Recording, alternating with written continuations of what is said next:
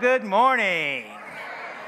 I knew it was a catch 22 when I asked Ryan to uh, play that song because I love that song. Um, and I knew it was going to get me pumped. And it's a great message for my message. But then I also started crying because, uh, you know, I do. But uh, also, in elementary, we love Waymaker. And so, uh, if you could see these elementary kids just waving their hands and praising Jesus, and I was like, okay, we got to sing that today because it's Family Sunday and we got to have something good.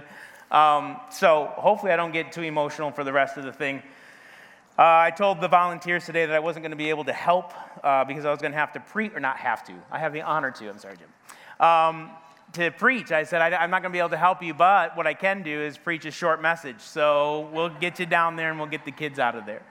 Um, Jim said to me, Hey, would you want to preach on the 31st and kind of just do, it's in between um, messages or series, and you kind of just, you know, do what you want to do or do what you think you, you uh, God wants you to do? And I said, Yeah, that sounds amazing. I would love to do that. Then I realized I don't know what I want to do, I, I don't know what I want to say. Uh, so I started praying and started um, asking God for clarity and for wisdom. And then I realized that um, often, one of my favorite parts of the job is, or of what I get to do, is kind of talking with kiddos and counseling with kiddos and trying to help them work through the feelings and the emotions and what it is that they're uh, going through um, or, or just the hard times that they're having.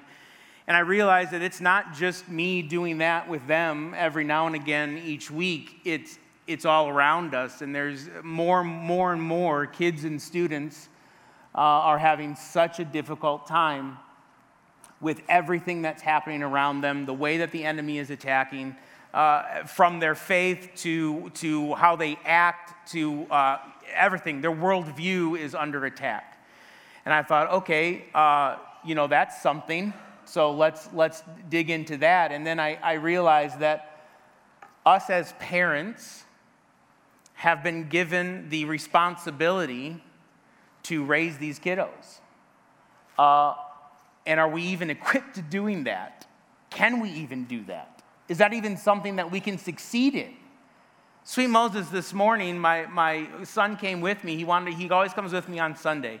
And he asked me if he could come with me today. And I was like, ah, just let me figure that out in the morning. I got to make sure I studied properly and that I feel good. But then I'm like, there's no way I can tell him he can't come with me. He really wants to come with me. He really wants to come to church. Well, I can't say no. So we get here and we're walking in, and he, he has this great habit of walking in front of me, but slower than me. and, um, and I got angry. And I said, This is why I didn't want you to come. You're just getting in my way. And immediately my head dropped, and I'm walking down the stairs with him. I'm turning everything on, and I look around, and he's gone. But in the midst of that hurt and that brokenness on my part, God's grace is abounding. He still loves me unconditionally. And so that's what I want to talk about today. How are you and I, and this isn't just for parents or guardians or whomever you are that, you know, whether you're grandparents, whether you don't have kids, whether you're not married, whether you're a kiddo. The idea is that the big idea for today is that God's grace rescues and redeems the brokenness and the sinfulness. And every time I screw up, it's a chance for God's grace to rescue and redeem myself so that I can help raise my son in that faith with the same grace. And I thought, okay, I think we got what we got. So, we're going to be looking through uh, uh, uh, the book of Deuteronomy. I love when we get to uh, pointed to the Old Testament. It's, it's amazing to me because that it's a, it's a clear reminder that God's word is everlasting. It never changes. It's the same yesterday, today, and forever. Uh, and so I love being able to do that. And so uh, one of the books that I read a lot um, is by Paul Tripp for this message. Actually, a lot of the material came from Paul. Uh, it's called Parenting 14 Gospel Principles. And then there's a headline underneath it, but I can't remember that. Um, And so a lot of a, a, lot of this comes from that, including the passage. And when I was reading this and understood this, I thought this is amazing. This is exactly what we need. So I've already asked, is it even possible for us to do this? Is it even possible for us to effectively lead our kids and our students in their faith? Kiddos and students, is it possible for your parents to lead you in the way that you should go? And do you have grace for them when we screw up? And so I want us to keep this all in the, under the umbrella of grace. If we look around, we can see that things are getting worse and worse, not better and better. And so the idea of what kids are facing, what students are facing, is, is becoming more and more uh, uh, paramount. But I believe God's word is our light in our path, and this passage is going to give us a clear understanding of whether or not we, we are able to raise our kids or we are able to be influencers for our kids, most importantly, the primary influencers. One of the quotes in, in this book, Paul says, like, or Mr. Tripp says, everything, like everything else God calls us to, God doesn't call people to be parents because they are able to. I am sure not able to be a parent on my own. But God said, You're going to be Leighton and Luca's dad. So, how, what does that mean? How am I supposed to do that? Good night. This is an emotional message. Where's all my kiddos at? Raise your hands. All right. And students, you can raise your hand too if you want. I know it's, it's not cool. Um, kiddos, uh, I want, okay, if I pick your name, I'm going to ask you what is it that you struggle with or are afraid of or have a hard time with or are nervous about on a daily basis. Uh, Carson's hand was raised really high, but not now. It's not raised now. Um, somebody, anybody, anybody, yes, but what is something that scares you or makes you afraid? Oh, spiders, yes, I would agree with that. Spiders, absolutely, yes. Okay, all right, okay. We went sideways on that really quickly. Uh, let, me clear, let me try and clarify. Uh, what are things that make you anxious or afraid or overwhelmed? I know that it's, it, if you get your iPad taken away, it can be anxious. Lucas, what do you got for me? Not, you forgot already. Uh, Everly, what do you got? What'd she say? Oh, math test. Yeah, doing something that you're not sure you can do. I used to study all the time. My best friend would study, he would study with me, he would get a 4.0, and I would barely pass the test. I never understood why that was possible. Um, just for the sake of time, there are a lot of things that these kiddos that I hear from and the students, uh, kiddos, you can, you can uh, lower your hand. Well, Colton, go ahead. You're very, go ahead. It better be good. What was it? You making people frustrated? Yeah, people pleasing. Yeah, and that's tough because you're never going to be able to please everyone. But sometimes we get super sad and super frustrated because maybe somebody tells us we can't do it or we're not good enough.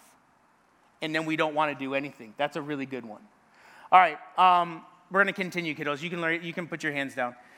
So they're going through identity or faith questions, trust, the culture around us, mental health, pain. There's a lot of things that kids are dealing with, students are dealing with, that we as parents are having to navigate, or those of you who have influence on kids or students.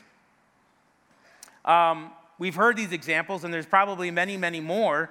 Uh, and so when we start to try to wrap our heads around this and we realize we are not equipped, it, we must go back to the place of humility and reliance on God's grace, on God's power, and in his forgiveness.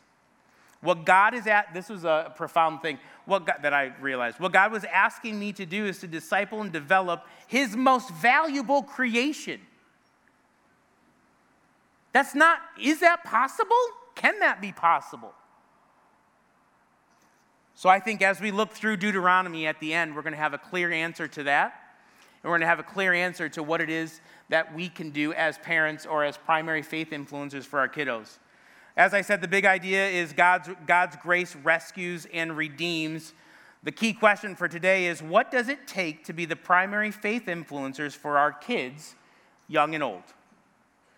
Um, I was kind of studying the background on Deuteronomy, and it's essentially Moses' retelling of everything that the Israelites have gone through, all the good things that God has brought them through, all the things that they've made mistakes on, that they've been disobedient in, but above all of that, God's faithfulness and grace and mercy is rescuing them.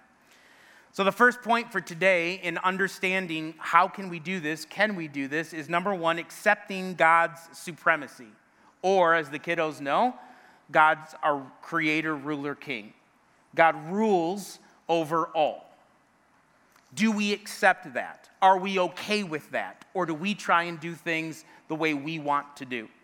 I'm going to read verses 1 through 3 in chapter 6 of Deuteronomy. It says, Now, this is the commandment, the statutes, and the rules that the Lord your God commanded me to teach you, that you may do them in the land to which you are going over to possess it, that you may fear the Lord your God, you and your son, and your son's son, by keeping all his statutes and his commandments, which I commanded you, all the days of your life, and that your days may be long.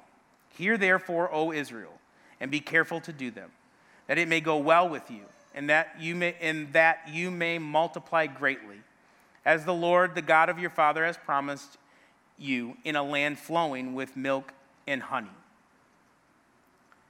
God is our creator, ruler, king, and has set all things in place and has the perfect um, uh, uh, way of doing everything and wants us to be obedient to that. Of course, God's not saying if you obey me, your life is going to be easy. Look at Jesus. His life was far from easy. Look at Paul. His life was far from easy. So many letters written in a, in a jail cell with his, with his legs or whatever chained up. Doesn't mean it's easy, but it means that God's grace can rescue and redeem and abound in your life so that you can help others see the exact same thing. If we are not resting on God's rule over the universe as our foundation, then we cannot adequately lead anyone else to that same foundation.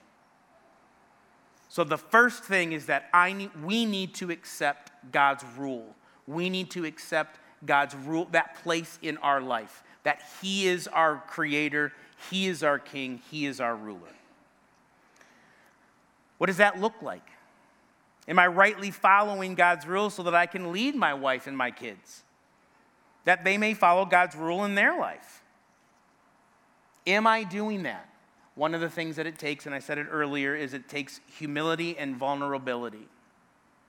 That in that moment when Leighton was walking in front of me and I'm walking down those things, in that moment, God is meeting me there, and I can either be humble and understand that I've made a mistake, or I can continue just doing the same thing that I always do when He frustrates me. Just like I frustrate God, and He's gracious and mercy, and He loves me. So it takes humility and vulnerability, but not just with God, not just with the Spirit, but with people around us that can hold us accountable that we can see.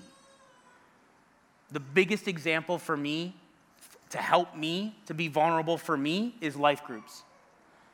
Our life group is a, is a is an, is an amazing group of people that walk through valleys and, and celebrate uh, um, uh, victories together. And we can hold each other accountable. And we can talk through things. And we can realize too that it's not just me that yells at my son when he walks too slow in front of me. I said that, and there were many of you that looked to your kids and said, mm-hmm, see, see. So it's not, so I, I'm not all alone. There are people around me that I can lean to and work with and help. Are we allowing God the place in our hearts that He rightly deserves? A lot of times in kids' ministry, we'll say, uh, and Pastor Jim has said this in the past, uh, and you may have heard this, you know, uh, good things aren't bad things until they take the place of God, it, something like that. Bottom line is, if I love riding my bike and I put that on the top shelf of my life and I remove God, that has now become an idol. It is now a sin, and I now am no longer putting God as my creator, ruler, king. So, am I willing to live no matter what, with God head of my life on the top shelf so that everything I do is from His uh, principles and His word down. God's supremacy and rule in our lives is foundational, but it's hard to be consistent in that. And we know that. It, God's not asking us to be perfect, but He's asking us to strive forward. The next point is accept God's best. Verses 4 through 9, I'll read really quick. Hear, O Israel, the Lord our God, the Lord is one. You shall love the Lord your God with all your heart, with all your soul, and with all your might. And these words that I command you today shall be on your heart. You shall teach them diligently to your children, and shall talk of them when you sit in your house, and when you walk by the way, and when you lie down, and when you rise. You shall bind them as a sign on your hand, and they shall be as frontlets between your eyes. You shall write them on the doorposts of your house and on your gates. Essentially, Moses is saying God's way is best, and it has to be everywhere in the forefront of our minds. Uh, I was looking up what frontlets mean. And so back then, what it was saying is they would tie thin, thin pieces of paper to their hands or, or on their, so they can literally see God's statutes and God's principles all the time. Now, they did it so that everybody could say, Ooh, look at them. But what they should have been doing it is in humility and in reverence to God and in following God, I'm going to remember these things. Moses is giving us a list through these verses giving us best practices for life so that we can honor and glorify God. Here are some of them Love God with all your heart and soul, store up his words within us, teach his words diligently to our sons and our sons' sons and generation after generation. Never stop teaching and talking about God, the Bible, Jesus, the gospel. Everything that we do can be talked through the lens of the gospel whether we're at home, whether we're out and about, uh, whether we're at church, walking downstairs, and I mess up.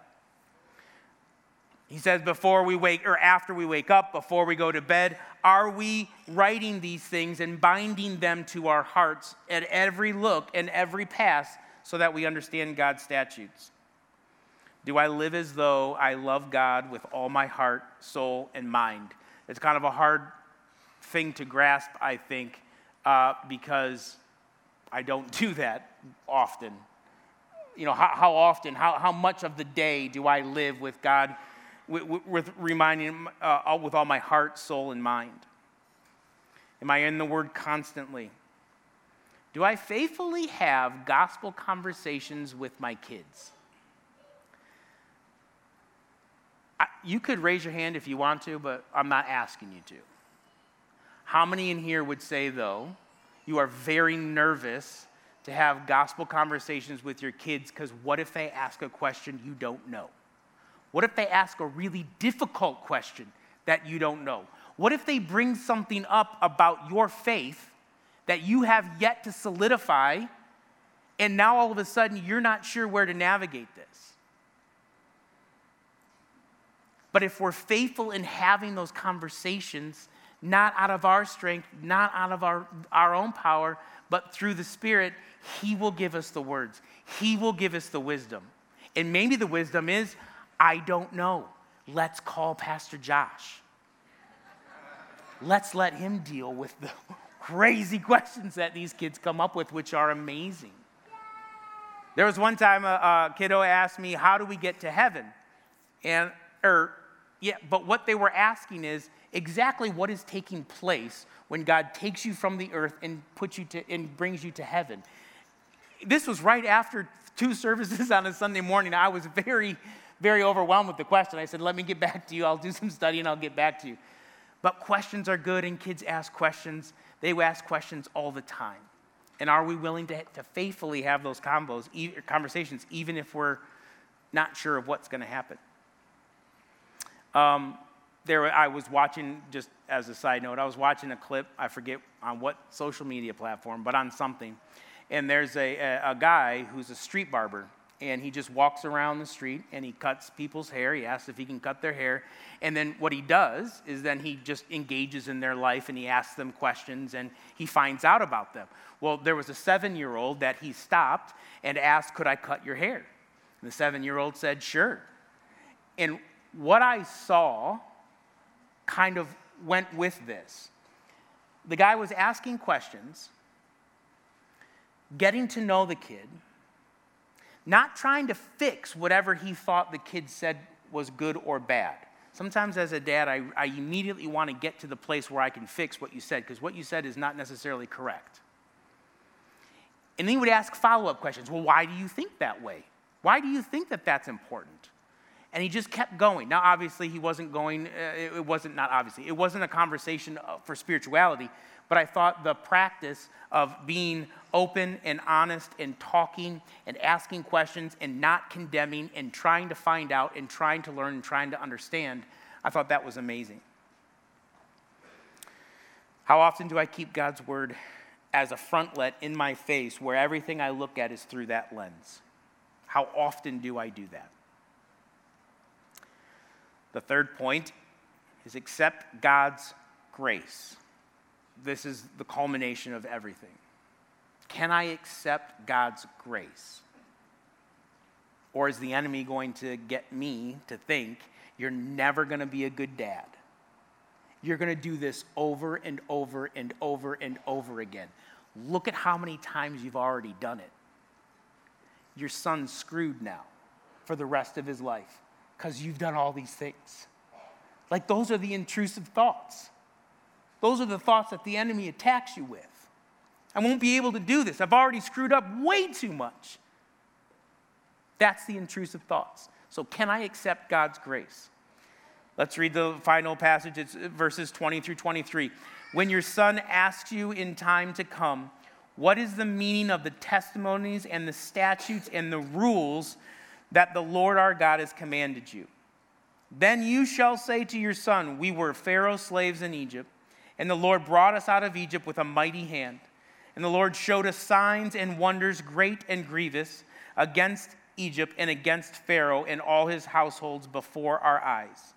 And he brought us out from there, that he might bring us in and give us the land that he swore to give to our fathers. Moses is explicitly appealing to the Israelites to remember what God has done to remember what he's done in their life, in their, in their lifetime, and to not only remember that, but to talk to their kids and generation after generation about that. The kids ask the questions. Moses is saying, have the answers. Remember what God's done in your life. There are a lot of things that I can look back and say, yeah, I screwed up there, and God had grace on me. one of my kids does something, uh, can I have, will I, will I uh, uh, uh, show the same grace to them that God is showing to me? I'm not saying we let kids get away with stuff. That, that's not what I'm saying. What I'm saying is, how are we growing them in their faith to love Jesus? And how can I use the grace that God has given me and rescued me with to be able to do that well? Um, yes, Moses is talking about God bringing him through the valleys, showing him his glory, showing his power, showing his strength. God's grace, forgiveness, and love throughout their whole timeline. He continues to press in on the Israelites that they would not forget to talk about all of these things. Every one of us can look back and see God's grace in our life. Here's the thing this is what I should have done on, that, on, those, on, that, on those steps. Are we willing? Well, and, and here, here's the, the, the cool part it's, it's not over yet. I still can go to him and say, I'm sorry. I shouldn't have done that. I was frustrated. I had a lot in my mind. I was, I, I was stressed a little bit. I shouldn't have done that. And I should have never said, This is why I didn't want you to come. And so I'm sorry. I do want you to come. Are we willing to be vulnerable with our kids? Are we willing to show them the times that we don't get it right? are we willing to talk about the times we completely missed God's expectation as parents and faith influencers for our kids? And even then, God's grace abounds. Can we do this? Nope. Can God do this through us? Yep. Did God call you to have the people in your life to help them in their faith walk and show them who Jesus is? Yep. I can't do it on my own, and I'm going to mess up all the time. But God's grace abounds, His grace rec- rescues. God provided that gift of salvation through Jesus on the cross. I'm a sinner, I am not perfect. But because of Jesus' sacrifice, his blood washes my sins away. I can have a relationship with God through Jesus, and now his grace rescues and it abounds and it's in my life, and I can have a chance to use that with my kids. You and I are far from perfect, and God is not asking us to be. He is asking Him into the middle of our sin and failure. in that time, because I literally was like, okay, all right, then this is going to be an example upstairs. So in that middle, in the middle of that, I'm praying in the midst of my uh, uh, of, of, of completely blowing it and just allowing God to be in there. I don't know what to say. I don't know if I even feel what I want to say. I don't know, but He's just there.